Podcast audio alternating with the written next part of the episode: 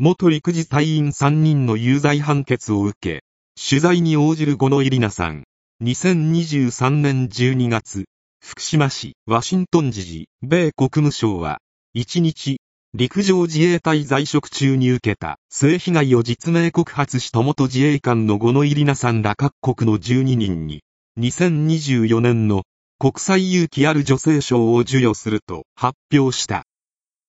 Former Japanese Self-Defense Forces member Rina Ganoi, who went public about the sexual harassment and abuse she experienced during her service, has been named among the 12 winners of the 2024 International Women of Courage Awards given by the U.S. Department of State, the department said Friday.